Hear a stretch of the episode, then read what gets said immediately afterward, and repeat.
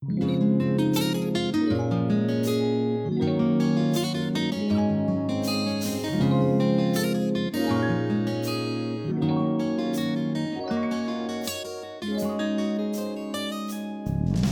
大家好，欢迎来到来都来了，我是主播丸子。Hello，大家好，我是尼寇，这是第三遍录了开头了。嗯，今天开始之前呢，先要给大家说两个事情。然后第一个事情呢，是这次双十一我们跟这个马爸爸，马爸爸有一个小小的合作。对，嗯，然后他这个合作的方式就是，如果你们双十一有什么东西要买的话，你从今天开始到双十一当天，可以在某宝的这个 APP 首页最上面那个输入框输入我们的密令，叫做“来都来了，听了再走”。就你把这八个大字打进去之后，然后它就会掉各种红包出来，还有一些宝箱可以开。这些这些红包跟宝箱的金额，在双十一当天你们都可以直接去在买单的时候抵扣。对。具体规则去可以去翻我们的官方微博。对，嗯然后其实我跟丸子现在一边播一边两个人在面面相觑，业务都不太熟练，毕竟 刚刚开始呢。对，因为我们其实平时录口播都是涉及第三方嘛，然后大家之前听到的一些口播都是我们事先录好，然后给第三方审核，然后他们觉得你普通话标准，然后没有一些什么水词。才可以用，嗯，对。然后今天这个口播我们是不需要跟第三方交代的，所以就自己随口说说就好啦。嗯，然后还有第二个事情是十月三十一号的时候，呃，有一个 Paul Fest 的活动，呃，是在上海。如果大家有抢到票的话，在现场见到我们，记得跟我们打招呼哦。对呀，期待大家跟我们网友相认。对，我也要去追我自己喜欢的主播了。混乱的追星现场。对对对，那我们今天呢，要跟大家聊的是一部美剧，叫《Emily in Paris》。这个电视剧呢，是我最近就追的还挺开心的一部电视剧。呃，它讲的是一个美国的女生跑到了巴黎的时尚圈去工作，在巴黎一直打怪升级，如有神助。其实本质上，我觉得就是一个小妞剧，或者说是一个嗯爽剧。对，职场爽剧，尤其里面的衣服又很好看，对吧？对，然后帅哥又很多。哦，那个 Lucas，Oh my 啊 God，就是感觉每一太个帅哥帅了。都喜欢女主角。而且是暗恋，就是我有我有自己的女朋友，但是我不喜欢我那，因为当时那个 Lucas 他不是女朋友也是家里巨有钱的巴黎当地的女生嘛，我就喜欢那个 Emily，唉，就是我个人吐槽我自己，就是不怎么看国产剧嘛。嗯，但是看，其实你说为啥不看国产剧看美剧呢？本质上其实都是爽剧，但是可能因为国外的嗯一些服装啊，或者说设计啊，还是会稍微更加的时尚一些吧。对，而且这个片子其实是非常 easy 的一部片子，它一集就二十分钟，对，一共十集，一个晚上就看完了。主要主要是节奏也比较快，嗯，不拖，又没有一些狗血的情节，就是爽。对，嗯呃，他这个片子其实，呃，在美国他呃监制是《Sex and the City》的那个监制，就叫什么《欲望都市》，嗯，很早很早的一部呃美国的呃也是女性视角的一部片子吧，还有《The Devil Wear Prada》，对叫什么穿普拉达的什么女魔头。对对对，那个嗯片子，反正这部片子基本上在美国被称为二零二零年版本的《Sex and the City》。然后那天我们听友群不是正好在聊这个事儿嘛，就说，哎呦，有没有人看这个啊？你们要是谁看了，拿出来说说吧。其实一开始我俩看到这个就觉得嗯没什么感说觉，没什么说的，就是是爽。对呀、就看看一晚上结束了。然后但后来我们俩聊了，就突然想到，就有一个灵感，就是说可我们可以聊一聊这部片子里面，呃，美国人视角的一些 stereotype，就是刻板的印象。刻板印象，嗯嗯。然后我还插一句，这个你说到《Sex and City》的话，我觉得它会让我想到《Gossip Girl》，你说这个 Emily in Paris 让你想到 Gossip Girl，嗯，就看着很爽，就相当于我知道你很喜欢《Sex and City》嘛，对，但是对于我来说，我的高中和大学就是看《Gossip Girl》的一个贯穿。你知道我最怕你们这种年轻人一坐下来说，我高中看的是 Gossip Girl，你知道 Gossip Girl 是我什么时间看的吗？Gossip Girl 是我大学的时候看的，对，我也大学的时候看，我只是大学的时候看到后面几季而已。但是我大学的时候，我是大二的时候看的第一季，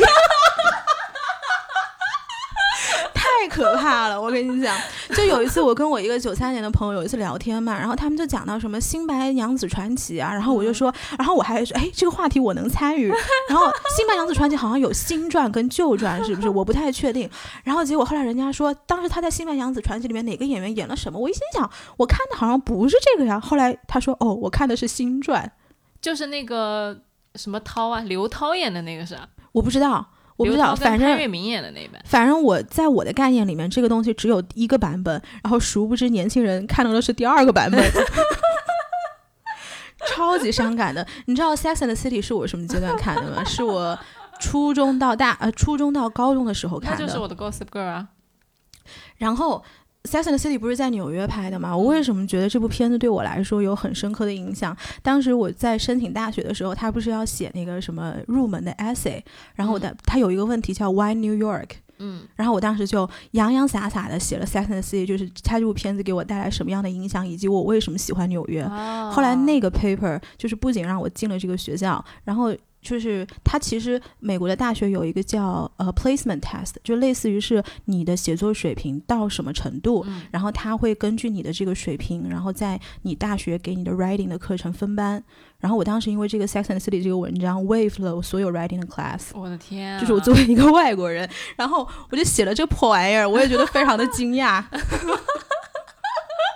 就说明啊，真的是对喜欢的东西，对，就是人其实还是得去找自己喜有真正有兴趣的东西啊。喜欢的东西，你就会做得好的。嗯，那你 Gossip Girl 看了这么些年，你你你说你是每年都看的那种，就每年可能没事儿了，冬天的时候拿出来，就跟看 Friends 一样，会刷一下。哦，对，就虽然很多人说《Gossip Girl》里面的人基本上就是在乱搞，嗯，但是还是会看到很多帅哥美女乱搞，也不是这么容易看到的。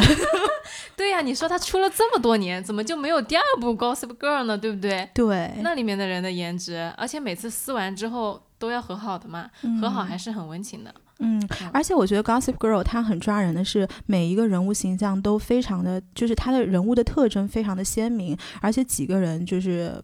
呃，叫什么 Blair，还有叫 Serena Serena，然后 Charles 叫什么？Charles Charlie，Chuck，Chuck 对，然后还有一个男生叫什么？啊，我真的是不是 Dan，另外那个很帅 Nate 啊，对。对，就那几个人其实人物性格都非常的不一样，但是很鲜明。然后你把他们这些人交织在一起的爱恨情仇，就看的人特别的爽。我简直受不了，就而且我是很坚定的，就是 CB 党，哦，OK，OK，对的。嗯，而且这部剧会很深的影响到我们那个时候的人的一些审美啊，或者说对于友情和感情的一些看法。哎，你讲到这个审美，哎，我要我感觉我们两个在那夹带私货，Emily in Paris 还没有在说，偏偏到不知道哪去了。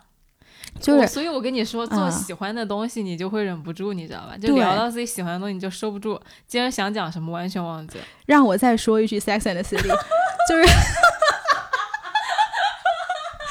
那个听 Emily in Paris 的朋友们，大家等一等，马上就来了。就是《Sex and the City》，我前两天，呃，大概是两个月前吧，有一次，我也是那种有的时候时不时会拿出来翻翻看看的。然后当时我看到，呃，Carrie 她背了一个包，嗯，然后就是现在如果大家关注时尚的话，就知道迪奥有一个那个马鞍包嘛。然后我当时在电电视里面看到，我说，哇。原来那个包在那个时候就有，然后后来我去网上查查才知道，原来那个马鞍包是一九九九年就已经设计出来了，然后二零零零年的时候，迪奥的春秋春夏大秀就就已经问世了。所以我觉得《Sex and the City》这部片子也是带火了很多，就是你刚刚讲到的时尚圈的以及审美圈的一些东西，然后包括 Carrie 的一些鞋子啊什么的。Oh my God，不能再讲了。好好好，收收收，好好好，讲 Emily in Paris 啊。好勉强啊，这两个人。不不不不不，今天其实是有我真正想讲的东西的。嗯，就是《Emily in Paris》呢，我们今天想要切入的一个点是想讲这部片子里面从美国人的视角里面看到的法国人以及亚裔的一些刻板的印象。嗯，呃，因为就像我们刚刚对这个节目的介绍嘛，是这个美国的芝加哥的女生因为工作的关系被调配到了巴黎，然后呢，因为监制以及所有的导演全是美国人，所以你在这部片子里面可以看到，原来在美国人眼里的法国人是这个样子的。对然后里面不是有一个亚裔，so 吗？mean。我觉得他那个里面第一集就是法国人就特别 mean，就他有一句话总结说，中国人是当着就别人的在别人背后命别人，嗯，议论别人，然后嗯法国人呢就是在你的面前去命你，哦，就超级刻薄，真的很刻薄。哦，而且里面有很多对话非常的经典，就是美国人写法国人怎么写，就是嗯吐槽说我们法国人就是要享乐啊，抽烟虽然有害健康，但是我快乐啊。如果 without 快乐，我是什么呢？对，旁边一个法国人说 German，嗯什么意思？就是我就是德国人。哦、嗯 o k 哦，我靠，这个好 stereotype。对呀、就特别的那种。对，然后里面有一个呃，Emily 在剧中其实有一个朋友叫 Mindy，你刚刚有说吗？我现在一个没 Gossip 说 Girl 在这里讲完了，我已经不记得前面讲了什么了。就是有一个呃，他亚洲的一个朋友叫 Mindy，然后这个 Mindy 呢，就是被中国的很多人就说长得特别像贾玲。嗯，我觉得他不是嘲笑，他就真的是很像贾玲。我当时看到的时候，我第一反应是，哎，这是贾玲吗？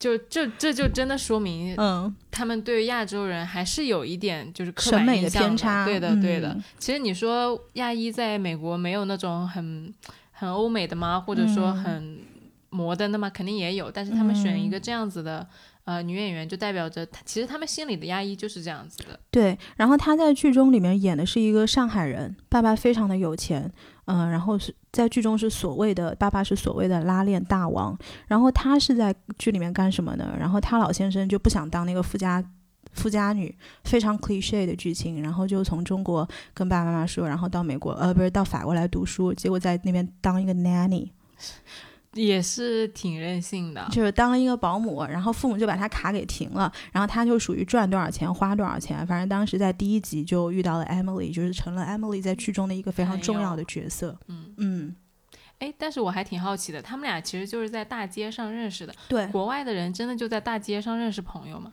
因为你看，在中国基本上是不可能。你去咖啡馆搭讪一个，我去搭讪另外一个小女孩，嗯就女孩子就很少会有这种会有警惕哦。我觉得是这样，就是我觉得国内不太有搭讪文化。嗯嗯呃，如果是反正就我看到的东西来说，在国外，我好像也没有说去真的在大街上去跟谁说过话，但是会有那种比较热情的外国人，然后他不是真的要搭讪你，不是我们理解意义上这种搭讪，就是要怎么样，或者是示爱啊，或者是怎么样交朋友，他可能就是看到一个东西，然后问问你或者怎么样，他会有这种跟陌生人说话的文化在里面但是在里面。她其实就是 Mindy，其实就是搭讪了 Emily，然后成了好朋友嘛。嗯，就是他们的，我觉得交友的方式真的好很轻松，很随意。哦，是的，是的，是的。嗯，但是我觉得，反正在东亚文化里面，国内的确是没有。我们现在年轻人可能更偏向于线上，就线上转线下的很多。对对对对对对对对对对对，很多朋友，但是你说真的到线下，其实大家还是有点羞涩的。有一点谨慎啊，有一嗯点被动的。对的，嗯，网上就无所谓了，现在网上冲浪可快乐。嗯，是的，然后这部剧我们刚刚不是说了嘛，就是它其实是美国人看法国人和美国人看中国人亚啊亚裔。嗯那我其实还挺好奇，就是美法国人他是怎么看待美国人眼里的自己的？嗯，嗯就是当时我自己也科学上网去国外看了一下嗯法国人对这部片子的一个影视评价，然后他们当时有一些反正写的也挺命的，然后就说他说你们美国影视公司想要一边吃着法式料理，一边吃几口中国菜，然后但又不想花心思去了解这两个国家的文化内涵，哈，暗戳戳的向世界要显示自己本国文化的这个优越性，这是法国那边的影评啊。嗯然后呢，就有一些法国的博主，然后他们也做了视频，就说呃，觉得哪些东西是他们眼中法呃美国人的这个 stereotype。他讲到一个特别搞笑的，就是如果看过的朋友可能想到第一次 Emily 刚刚到巴黎的时候，她从机场坐那个计程车去公寓，然后她当时那个拍摄的方式是先穿越了埃菲尔塔，就是埃菲尔铁塔，然后穿越了那个。太经典了，那个那个那几个镜头对然后穿越了一个什么东西，我忘了第二个是什么景点，然后最后一个是凯旋门。哦他说：“你知不知道这三个顶这三个概念是什么？”就当时那个法国博主，他是在巴，他是巴黎人，但是住在纽约，他已经住在纽约很多年了。然后他当时就举了一个例子，他说这就好像是你从华尔街，如果你在曼哈顿的话，你要从华尔街去 West Village，然后结果路过了中央公园。如果我们把它放在上海，这是什么概念？陆家嘴，然后开到三件套，开完三件套，穿过南京西路人民广场，最后到静安。就是你，你从徐汇到黄埔，结果你老先生穿越到了陆家嘴，他说这根本就不现实的，然后就是绕了一个很大的弯，对吧？对，然后他就说，其实这根本就不太不太合理，反正我觉得还挺有意思的。然后他还讲到，他还讲到，就是说那个 Emily 刚刚进公司的时候，不是说话很大声嘛，然后法国人就说 Why are you speaking so loud？就是你为什么说话这么大的声音？然后就法国博主说，他说。这个倒的确是这样的，然后他就是说，他刚刚到纽约的时候嘛，所有人都叫他，你说话声音大一点儿。然后那个法国人说，I can't, I'm French, I don't want to shout at you, I don't want to, I don't want to uh yell at you。然后他就说我是法国人，不好意思，我不想冲你吼。嗯，他就说，的确法国人可能在这个公共场合说话是比较轻声细语的。嗯嗯，呃，然后还讲到一个 stereotype，就是嗯。当时那个 Emily 跟 Mindy 有一次在一起吃饭，就是我觉得这个是挺经典的一个文化差异的一个东西吧。然后他们在当时吃饭的时候，好像 Emily 点了一个那个牛排嘛，然后那个牛排他就把刀插进去了一下，可能觉得说有点血，或者是血太多了还是怎么样，就觉得牛排有点生。然后我们知道，如果在美国文化下，你可以把这个东西。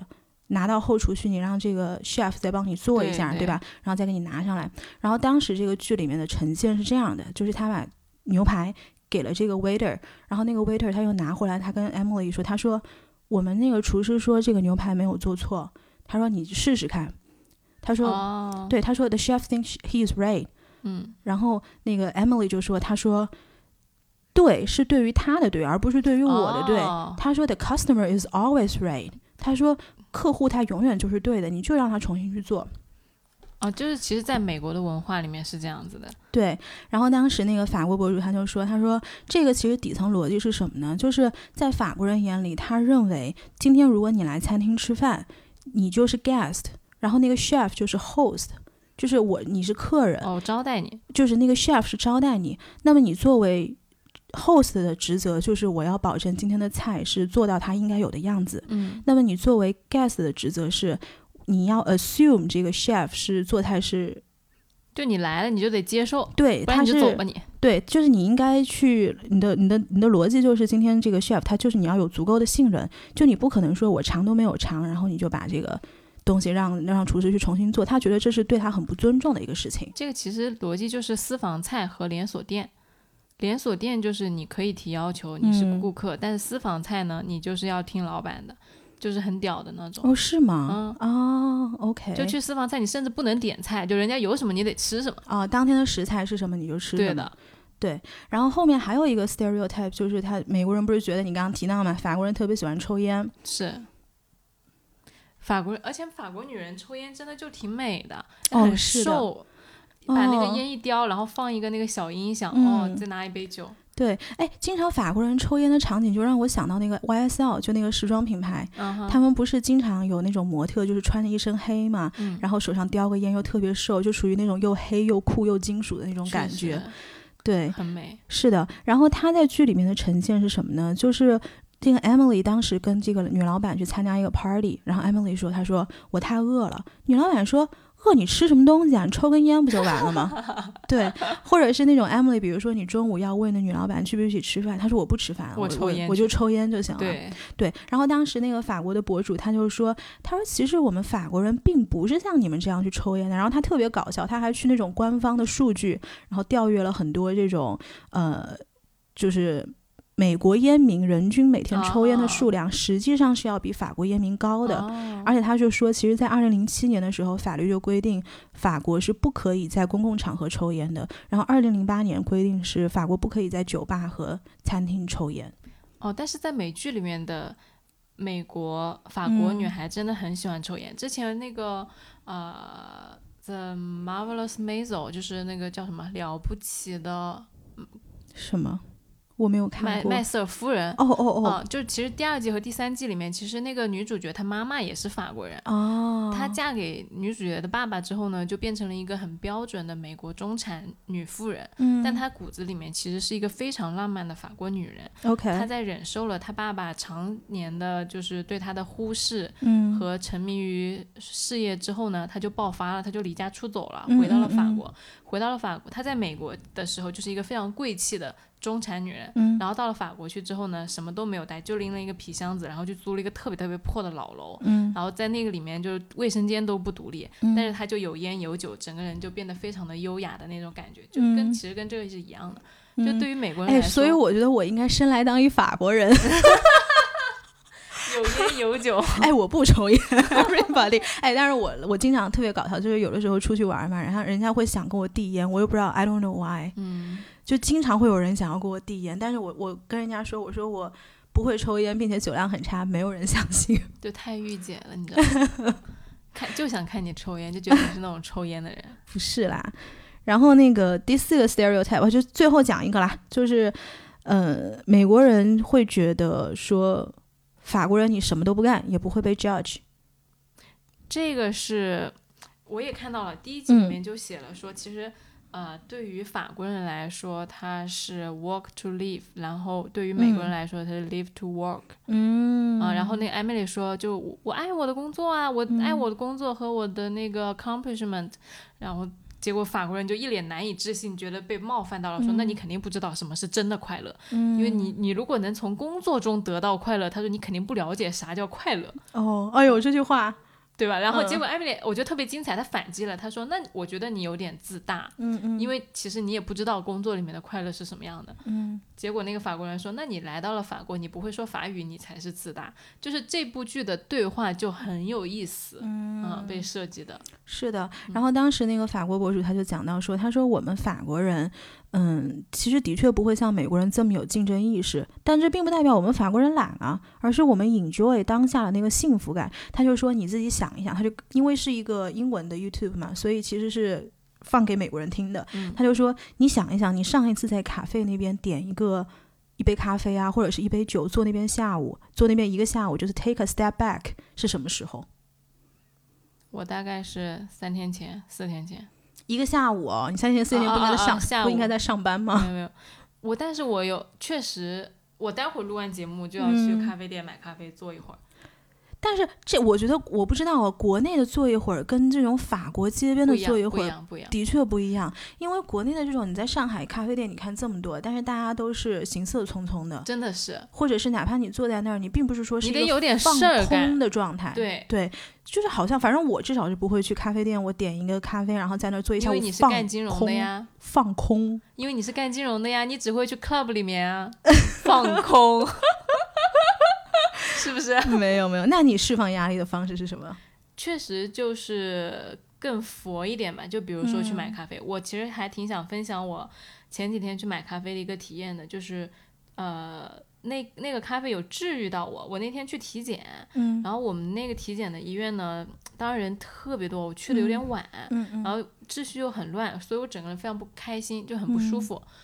结果后来出来之后，早上不也没吃嘛？没对吃之后出来买了一杯咖啡，我当时只是顺手买了一杯咖啡，没想到一口喝下去，我当时第一感觉是，哎，这个咖啡味道有点特别，好轻盈。嗯结果第二口喝下去之后，就是觉得喝到那个身体里面，整个人身心都非常的愉悦，嗯就没有期待它这么好喝，然后同时被它唤醒了自己身体的一些轻松和愉悦的感觉，就走在路上的步伐都变得轻盈了起来。然后接了一个电话，我当时第一句话就是“喂，您好，就有什么事儿啊什么的”，然后那个话讲的特别特别的温柔，讲完之后我自己吓了一跳。嗯你当时是不是还发了一个微博，然后就说对什么被一杯咖啡给治愈了什么的，然后拍的也挺好看的。就因为我当时我平时工作接电话其实挺凶的，但是那句话讲完之后，我自己把我自己吓得，哎，我怎么这么温柔？对我平常中午跟丸子出来吃饭，他都是属于那种电话不离手，然后一直有人给他打电话，然后他就说：“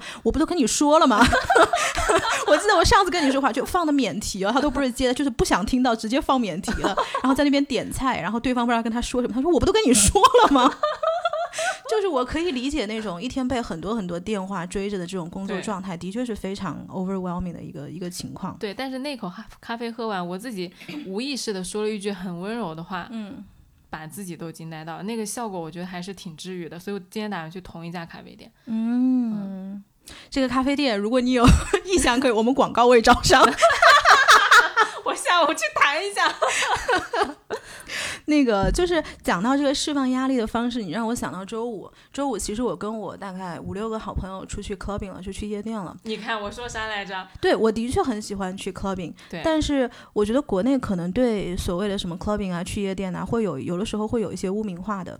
嗯，我觉得是去夜店不是一个坏事，因为每个人的对，因为每个人的释放压力的方式是不一样的。其实我周五出门的时候超级超级累的，嗯，因为我上周事情也比较多吧，然后我十点钟出门。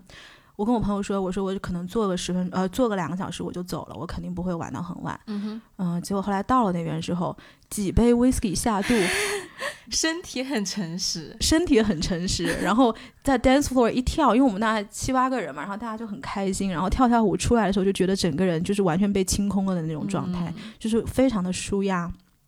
这个就是每个人的方式不一样嘛。对就你说到 club 呢，我觉得大家可能会对它有一些不太好的印象，是因为我们原来不了解。嗯，就虽然我我是不怎么去的，但是是因为我本身承受不了那个音乐太吵了。哦，对我妈妈以前就说过，我妈妈是那种就是她听到音乐声音稍微大一点，因为以前我开车喜欢在对车里面放我那种很大的音乐，很多人不舒服。对，我就头疼，我就纯生理接受不了那个东西，倒不哦是说我觉得它不好或者怎么样。嗯嗯嗯，就的确是每个人的方式不一样。然后我一直就跟我朋友说嘛，每次去 clubbing 完了之后，我们有一个词叫做 clubbing glow，就 glow 就是那种容光焕发。嗯，它这个东西是出自于哪里呢？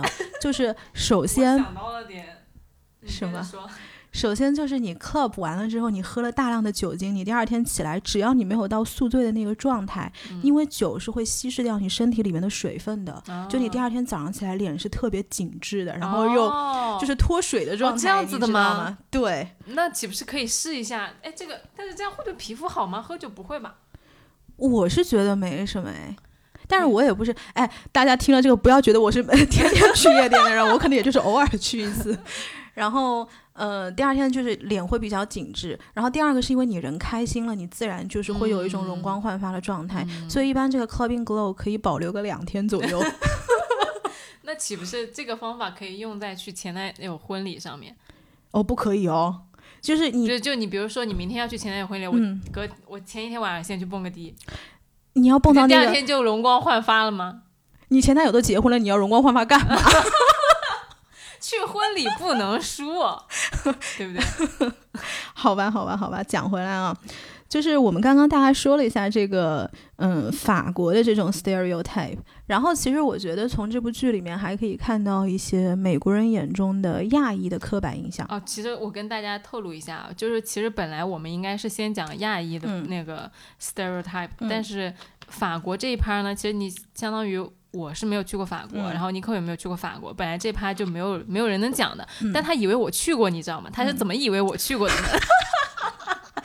我在提纲上还写好了这一部分由丸子来说，然后结果丸子说他没去过法国，我就惊呆了。他今儿坐下来说：“哎，你说那个去法国？”我说：“我没去过法国。”他惊呆了，他说：“啊，你不是有一张照片是在法国拍的吗？”我说：“没有啊。”他说：“你有啊？你那张照片不是在哪个河吗？”我说：“多瑙河。”他说：“对啊。”他多瑙河不就是法国的吗？然后丸子问我，他说你高中读的是文科还是理科？我说我高中不读书，终结了对话，不要问，不要研究，不要细品。问就是尴尬。对，然后 我们讲到说这个 Asian 的 part 啊，嗯，Asian 的 part 其实我很想从哪个地方讲呢？就是我不知道大家有没有看过一部电影叫做《Crazy Rich Asians》，中文翻译叫《摘金奇缘》。直译就是那些疯狂的亚洲人，嗯富有的亚洲人。嗯，对。然后其实呃，《Crazy Rich Asians》它是嗯、其实在，在他刚刚上映的时候，美国的亚裔其实非常骄傲的。为什么呢？就因为它是二十五年以来第一次是全部的亚裔演员拍了一部这样的电影，然后搬上了大荧幕。他的导演其实也是个亚洲人哦，嗯，然后这个导演呢，在好莱坞是有一定口碑的。他他就拍了那个叫什么呃，Step Up 和 Justin Bieber 的那个纪录片 Never Say Never，对，其实他是有一定的这个知名度的。然后当我早时年可喜欢 Justin Bieber 了，Justin Bieber 年轻的时候是很帅的，超超可爱的。，对，但是我现在更喜欢他老婆。哎，那确实是吧黑里对我喜欢黑里多过瑟呃，anyways 不说了，这个这个，因为这个在美国的要这个在美国的娱乐圈选边站是一个很大的事儿，是的是的对对对，不说不说不说不说，对意难忘，对美美意难忘。是的。然后当时美国人就很多很多那个亚裔跑出来 make fun of this movie 嘛，他就说，哎，终于有一天我们在这个影视作品里面的形象不是美甲店的那个小红，嗯，然后中国餐馆里面的老板和那个嗯会功夫的师傅了，然后就好像这部片子在当时帮美国的亚裔脱离了一些刻板的印象。但是其实他进入了另外一个刻板的印象。哎，没错哦，嗯，就是现在好像美国的一些影视作品就觉得说你亚洲人都特别的有钱，是是吧？嗯，从一个打工仔摇身一变变成了暴发户嘛，相当于。对。然后我记得当年有一个亚洲很有名的演员叫 John Cho。然后他是演了那个《美国派》，还有那个《丑女贝蒂》。嗯他曾经跟《洛杉矶时报》做过一个采访，然后他就说，他作为一个亚洲演员，在他的演艺生涯里面看到了很多这种尚未成名的亚裔演员出来演一些小的角色。就人导演只要看到你一张亚洲脸，他不管你是中国人、是韩国人还是日本人，他就是要想要展现你那亚裔的一面。就他怎么展现呢？就是你那个人啊，就这个取景，就是你人往那个唐人街，唐人街不都是会有一个那种门嘛？啊，对，就是你往那个门底下一站，然后他只要这个场景带到了那个唐人街的灯笼或者是那个霓虹灯，哎，这一步你作为一个亚洲人的使命，你就完成了。非常的单薄。对，然后所以在很长一段时间里面，美国电影对亚洲的这亚裔的表现形式都是高度一致，甚甚至是我觉得是有点肤浅的。就很单薄啊，就其实它就是很脸谱化嘛，就像早期的那些影视作品里面，坏人就一定是坏人，就把嗯坏写在脸上，啊，对呀、没有那种丰富和立体的人性啊，或者说故事啊什么的。嗯，是啊，所以后来 John 他在采访中也提到，他说，其实我有带着这样的一张亚洲脸，然后我进入美国电影的这些现状，我可以感受到什么？他原话说的是，What they push the most is still the race，就是怎么翻译一下？What they push the most is still the race，就是他们想要看到的还是你种种族带来的这一这一面，他不会去管你真正你自己的 representation 是什么，你自己真正里面的东西是什么就。对他们来说，你不是一个人，你是一个亚洲人，对啊，然后当时是个工具。没错，John 就讲到，他说我对自己定位的 representation，首先我是一个 actor，我是一个演员，然后我是两个孩子的爸爸，嗯，然后但是亚裔的这个 identity，他是会放在很后面，甚至不会去提起的。他说，如果今天不是你采访我的话，因为你们那个《洛杉矶时报》采访他的话，他可能都不会去讲到这个东西。可是呢，你放到一个白人身上，他是可以跳脱自己的种族来真正做一个自由的演员的。嗯，嗯，然后他就做了一个决定，就说他从很大概两三年前吧，他对于这种原话用的是 written Asian，就是你写出来的就是一个亚洲的这种角色，对，就是亚洲亚洲脸谱化特别明显的角色，他就不会再去接这样的剧本了。就不管他有多好，是吗？嗯，对，他说 because that will be false，因为这肯定是不对的。那其实他是在追求更高的东西了，因为他已经站在了一定的高度。对的那如，果一个新初出茅庐的亚裔演员，他可能还是必须得先去演很多很多的脸谱化的角色，他才能够证明他自己。没错啊，是这就是为什么当时说到 Crazy Rich Asians，很多人就觉得说哇，原来我们作为作为亚洲人，终于在这个美国的电影史上有一点稍微有一点崭露头角了，这就是作为你同种族的一种骄傲感。嗯嗯，就好像当年那个奥巴马，进步。对，嗯就好像当年奥巴马他不是当选了总统嘛，啊，然后你在路上如果开车，就你路过人家那种车，如果你看到车最后面贴了一个什么奥巴马 Girl，啊然后你开到前面去，你看那个司机他一定是黑人，，OK，就是我觉得是作为同种族会有一种这种民族呃种族的骄傲感。这个是在一个很长的历史阶段里面的一个小进步。对啊，然后呢，这个 Crazy Rich Asians 当时呃从白人的角度还有特别，我还看到过一个评论，我觉得特别搞笑。他就说，嗯，他说我作为白人，他说我从来不知道原来这个世界上是有一个亚洲国家，嗯，他的英他英语是他母语之一的，这个国家叫 Singapore。就是你可以看到白人的视角里面对亚洲文化其实。呃，普普遍来讲是不太 care 的，嗯嗯。然后你让我想到以前我在上班的时候嘛，有一次跟嗯新加坡的一个一个银行开会，嗯，然后当时我经理就问他说：“哎，新加坡他们说什么呀？”他说：“是不是说汉语？要不要？但是汉语的确是他们的母语之一嘛。”。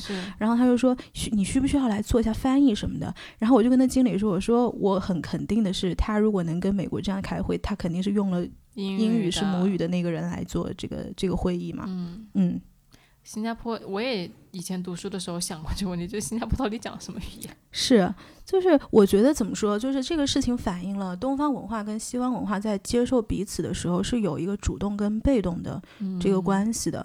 因为你像刚刚我们不是在开麦之前也在聊这个事情嘛？就像因为在国内英语是很重要的一块学习的内容，那么你为了把英语学好的话，嗯，有的时候老师会跟你说你要我们要去主动了解西方的文化。对你如果要讲得好，口语要讲得好，可能不然。以前什么看美剧啊，对呀，然后英语角啊，你要去了解人家的文化什么的，甚至是当时还有什么类似于你吃西餐的那些礼仪啊什么的呀，对呀，都会去了解夏令营啊什么的。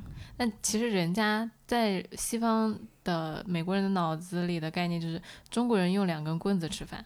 就是他们接收的方式是被动的，嗯，这个被动是来源于哪儿呢？就是来源于这些所有媒体上呈现的东西。当然，我可以这个这么说，可能有一些有失偏颇，就是的确有一些白人是有这种对东方文化是很感兴趣的，但这绝对不会是一个社会的普遍现象。嗯，所以这个时候你媒体宣导什么就变得异常的重要了。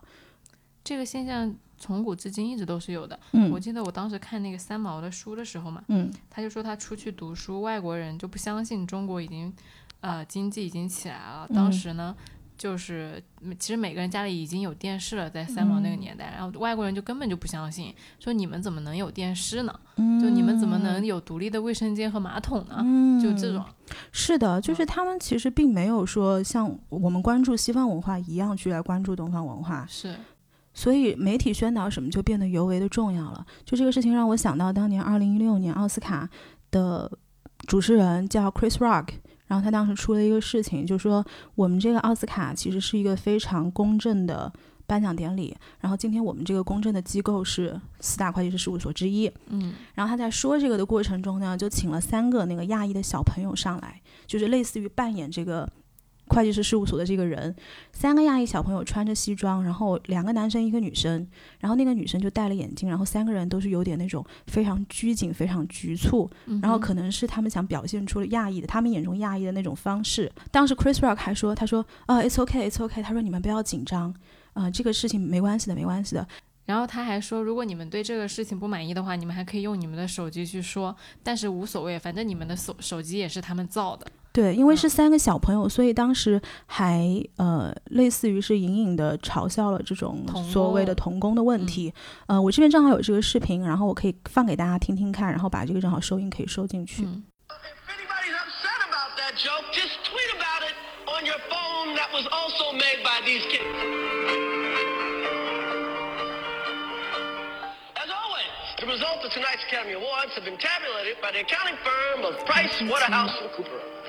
They sent us their most dedicated, accurate, and hard-working representatives. So I want you to please welcome Ming Zhu, Bao Ling, and David Moskowitz.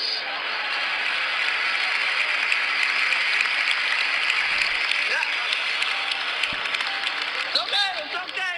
Thanks, guys. Thanks a lot. Uh, if anybody's upset about that joke, just tweet about it on your phone that was also made by these kids.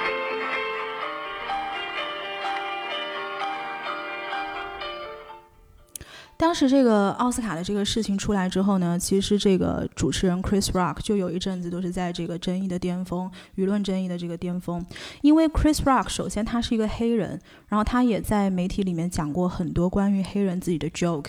那么你在美国的社会，你作为一个 minority，你在奥斯卡这么大的舞台上，你来嘲笑或者是来嘲讽另外一个 minority，所以当时这个事件是呃激起了很多在美国有一定声望的亚洲人。的不满，呃，比如说那个 Sandra Oh，还有比如林书豪，对 Jeremy Lin，然后他们就写信给奥斯卡，然后就说我没有想到如此没有品味以及有攻击性的片段会被搬上这个舞台，然后在舆论之下，奥斯卡没有办法跑出来道歉，哦，道歉了，道歉啦，这种事情还不道歉还得了啊，在美国这么大事情，但是我觉得还是反映了。就是亚裔在这个舆论环境里面是非常非常弱势的一个，非常弱势。你想啊，就是谁敢拿黑人开这种玩笑啊？对吧？但是大家就敢开亚洲人的玩笑。你说道歉了又怎么样？那刚开始谁过的审啊？这个节目这个环节还是被搬上了舞台，大家还是敢，而且还是想来这样子 make fun of。对，就是你作为一个 minority，其实感觉在 minority 里面是不是也是有这个？对，肯定是有的，有这个金字塔的那个鄙视链的。然后当时很多这种在美国的亚裔，他们跑出来说，就是喷说你不应该把这种刻板印象 normalize，通过这么大一个平台去 normalize 叫什么普世化？嗯，就好像说，嗯。你们只看到了我们的种族，就举一个很简单的例子，比如在美国，大家都觉得说亚裔很擅长数学，是对，但是其实我们在亚洲长大，你都知道这个东西跟基因有没有关系不好说，跟地域肯定是没有关系的，更多关系是什么？是教育，是因为我们很的是好，right？因为我们很重视这一块，但是这个事情呢，如果你在美国被 normalize 的话，会有一个什么后果？就是美国其他的那些亚裔的孩子，如果你不是东亚出身，比如说你其他亚洲国家有很多亚亚洲有很多很多国家。你这些孩子们在美国受到这样的 normalized 的刻板印象是不公平的，就别人会觉得说，哎，你不是 Asian 吗？而去 Asian，你怎么可以 数学不好呢？这个我记得当时在 Gossip Girl 里面也有那种亚裔的女孩子，就是很典型的一个成绩很好，然后很死板，不漂亮，也不会打扮，嗯，经常被 Blair 他们欺负的一个人。哦，好像是有这样一个人，对，就确实。在美国校园里面，老是出现这种亚裔，一般都成绩特别好，特别能读书，但是就不太灵灵光的感觉。嗯，哎，但是从这个角度上来说，我们现在是不是扬眉吐气了？现在至少变成土豪了，就。就只能说是一个进步吧，就总比没有好吧，对吧？对，哎，说到这个，我给大家说一个小小插曲，就这个 Crazy Rich Asians 其实是最早是一本书，然后呢，我大概在六七年前的时候，那时候有个美国同事，他在机场看到了这本书，他在机场是放在那种就是书不是会有几本立起来的那个重点推荐的位置嘛，然后当时就拍了一个照片，他发信息给我说，他说原话说的是 Aren't you one of these？就他肯定是 就是就是 teasing me 嘛，就是肯定是怎么说，就是调侃。调侃我对，呃，然后那个那个说这个话的人，他是一个金发碧眼的洋妞。然后有一次我跟他坐在酒吧，然后再讲到一个事情，我当我当时发现哦，原来中西还有这种差异。是讲什么呢？就是那个洋洋妞是整过鼻子的，嗯，她就 she did a nose job。然后呢，她就在跟我说她这个 nose job 的过程中是怎么怎么怎么样的。然后我听下来，我就说，哎。我们东方人好像隆鼻的时候不是这个流程，对。然后他是怎么样？因为我知道东方隆鼻，我就开始跟他讲嘛。我说现在中国人很多跑去韩国整容啊，然后他这种材料可能有硅胶，可能有碰体，然后可能有结合，然后这个鼻尖可能用的是什么？耳软骨或者是肋骨，就在跟他讲啊，你，然后他就说你怎么会这么知道？我说这个不是大家都知道吗？他说原来金发碧眼的人，像他们鼻子这么高，他们是怎么做的？他们是往外取东西。我的妈！他说他从来没有 any of her friends 是往里面填东西的。然后我当时想到，我靠，还有这种操作？就这个差异是我之前是，我也是第一次知道。我第一次知道哪儿都不会说这东西，你不跟人家聊，永远不会知道，因为特别搞笑。多高啊！对，我觉得可能也是，就是每个种族可能做隆鼻手术的方式也不同吧。因为你像有的时候黑人，他们鼻子也塌塌的嘛，然后他是不是就是往里面填东西？这个我也不知道，有待考证。我的天！对，反正我觉得这东西还挺有意思的。嗯，但是其实聊了这么多呢，刚尤其是讲到奥斯卡的这个事儿，我觉得在对中西方文化在这个上面还是有在包容性上还是有些差异的。嗯，没错。就你不管是说我们从小到大受的教育也好，或者说中国传统的文化也好，嗯早在郑和下西洋的时候，其实那个时候的年代我们是很强大的，但是嗯我们从来都没有想过要去侵略别人、烧杀掳掠别人，我们没错更多的就是给别人去送去文明嗯和物资。那其实到现在，我们一直强调的都是大国的一个担当。嗯我们在呃，你讲到政治可能就不太好了，但是你从宏观的层面上来说，我们这个中国东方的文化确实会更加的包容，以一种谦卑的姿态对去，面对别人。我觉得谦卑这两个词说的非常好。，对，嗯，就你在你很少有看到我们要去嘲讽别人的时候，我们更多的就是在学习别人的优点，或者说一些特别的地方。那么对于嗯。我们自己的优势，其实我们也并没有非常的炫耀，我们嗯。更多的是以一个内敛的姿态在保存我们自己的东西。尤其是像其实西方有很多精英文化嘛，嗯。有很多呃政党，你在这个更迭的过程中，它强调的更多的是利益嘛。嗯，但是对于我们国家而言，嗯。我们用了很多，我们做了很多不计利益的事情，比如嗯说我们在对于西部的那些建设，嗯。或者说我们对于贫困的地区的一些援助，以及贫困的国家的甚至是对嗯。呃，很一些非洲啊，或者说贫困国家的援助，嗯。这些其实我们的出发点都是以一个更加博大和宽容的姿态。嗯，我们希望的是全世界变得更好，嗯我们有这个责任作为一个大国，嗯去出我们的一份力，把我们的国家和我们的世界变得更好。嗯，我们从来都没有以一个就是嘲讽和高傲的姿态没错，再去打压别人，再去嗯嘲讽别人。我觉得这个其实是在中国一步一步前进，在被全世界打压和排挤的过程中，很嗯艰难走出来的一条路。就不管我们怎么被外界所干扰，但我们始终坚持我们是以和为贵的。哇，这讲的我要哭了。对，就是我觉得这个真的是很难得的，因为你嗯在困境中一直坚持自己的态度，嗯而且你做到了，你崛起了，嗯，你现在已经有钱了，你有嗯能力了。然后我们在影视剧中也是一个有钱人的姿态了。就虽然现在还是被别人觉得是暴发户，包括可能现在国际上经常有一些中国大妈出去啊、抢名牌啊之类的那种，但其实它是一个过程，嗯，我们终将会走向一个更高级的文文明和文化，嗯我们的国人会变得更更有秩序，我们的整体都会提升上来的。讲的我要哭了，我现在眼角已经开始在泛泪了，心中大响呼喊：社会主义真好！我们就在这儿结束节目吧。大家评论区嗯见，欢迎大家给我们在小宇宙、Pod Podcast、喜马拉雅、网易云还有荔枝上面留言。嗯，好的，那我们下周见，以及周日 Podcast 见。周日 Podcast 见，然后淘宝记得去刷我们的红包，嗯，好，拜拜拜拜